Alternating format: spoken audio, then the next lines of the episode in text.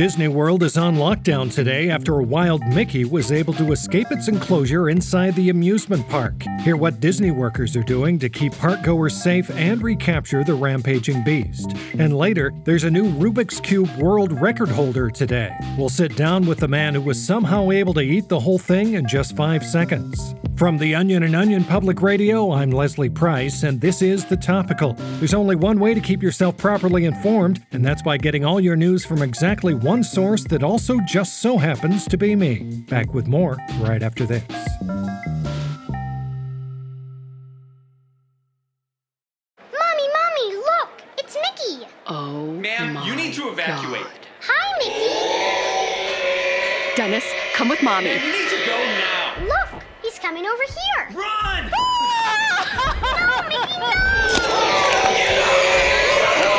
Those are the sounds coming out of a grim scene in Orlando this weekend where a wild Mickey escaped his enclosure at Disney World and has since been going on a bloodthirsty rampage throughout the park. OPR's Rebecca Neal has been following this situation closely and joins us now from Orlando. Thanks for being here, Rebecca. Of course, Leslie. So tell me, how exactly did this thing manage to escape? Well, early Sunday morning, just as the Mickey's keepers were about to feed him a live goat for breakfast, Disney World suffered a temporary power outage which deactivated the electric fence surrounding his enclosure. His trainers weren't initially worried as the mouse appeared to be asleep, hmm. but we now know that was not the case. When the trainers weren't looking, Mickey suddenly scaled the fence out of his pit, mauled them all to death, and took off running. Oh, God, that's terrifying. And what's the scene like now at the park? Exactly how much damage has been done? After completely decimating the animal kingdom, the Mickey began tearing through Adventureland, where he gnawed the face off of a 63 year old retired insurance broker from Ohio inside Tarzan's treehouse. Oh, no. Sources who saw him shortly after reported his white gloves were completely drenched in blood,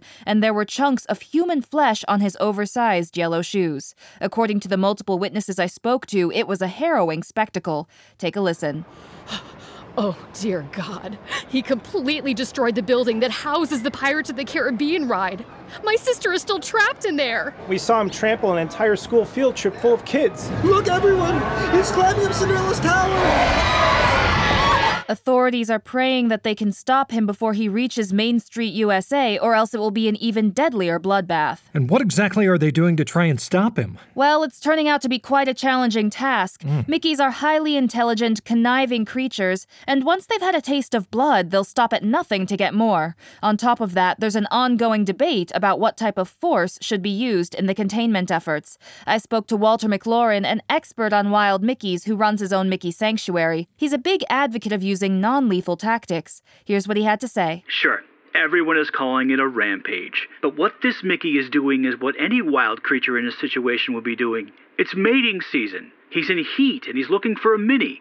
It's his instincts. He's not some big monster. There's nothing unnatural about him. What's unnatural is the way he's being cooped up. Are we really going to kill this beautiful creature just for being himself? Interesting. And has the park been receptive to these pleas? Well, they were at first, but once the Mickeys started racking up a body count, they quickly abandoned those plans and went full lethal. According to Disney, they weren't left with any other options. 93 patrons have already been confirmed dead. My God. And how are those efforts going? Not good. Mickeys are highly agile. They have a hard, shell like skin, and their body mass is 99.6% muscle, so pinning him down is proving to be highly difficult. One neutralization attempt was actually caught on the park's surveillance system. Take a listen. Easy, girl. Easy. It's me, your trainer, Charlie. Remember? And.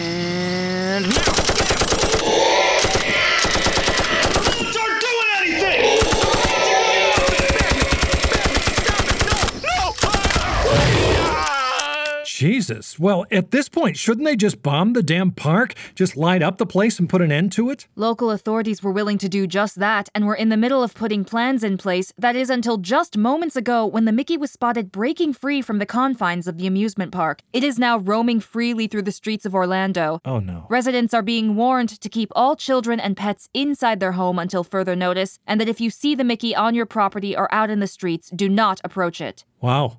Well, let's hope there's at least one brave gun owner down there in Florida who has what it takes to put a bullet right between those big oval shaped eyes and end this thing once and for all. In the meantime, it looks like my stepson and I will be going to Six Flags this weekend.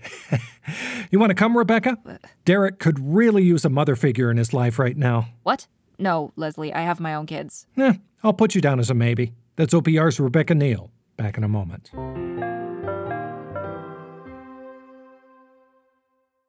Do you ever wonder how celebrities order food? Like, is Sarah Paulson a Diet Coke or a regular Coke girlie?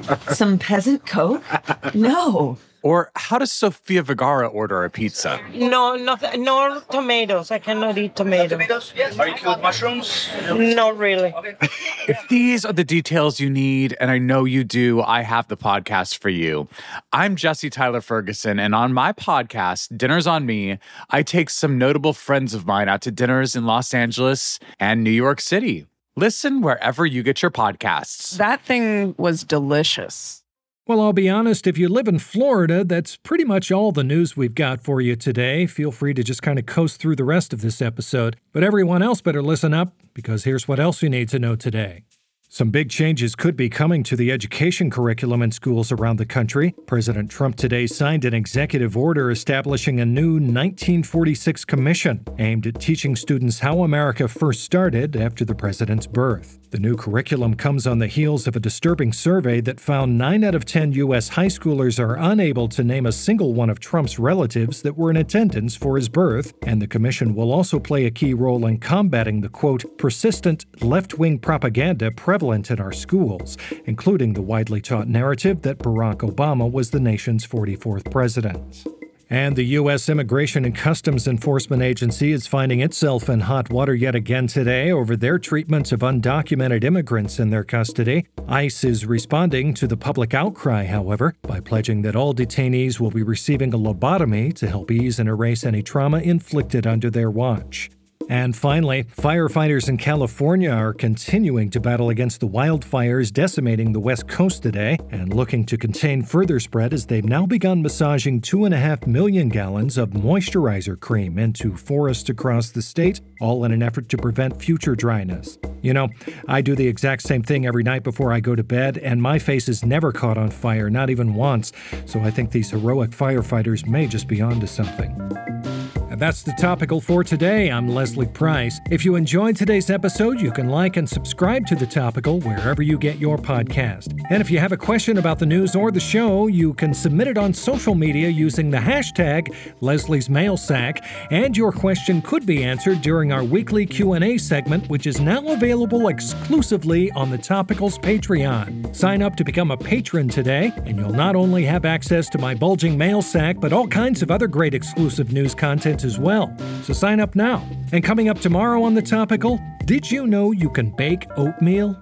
Well, you can, and we're going to sit down with Malala Yousafzai, who's going to tell us all about this radical new discovery. You won't want to miss it. We'll see you next time.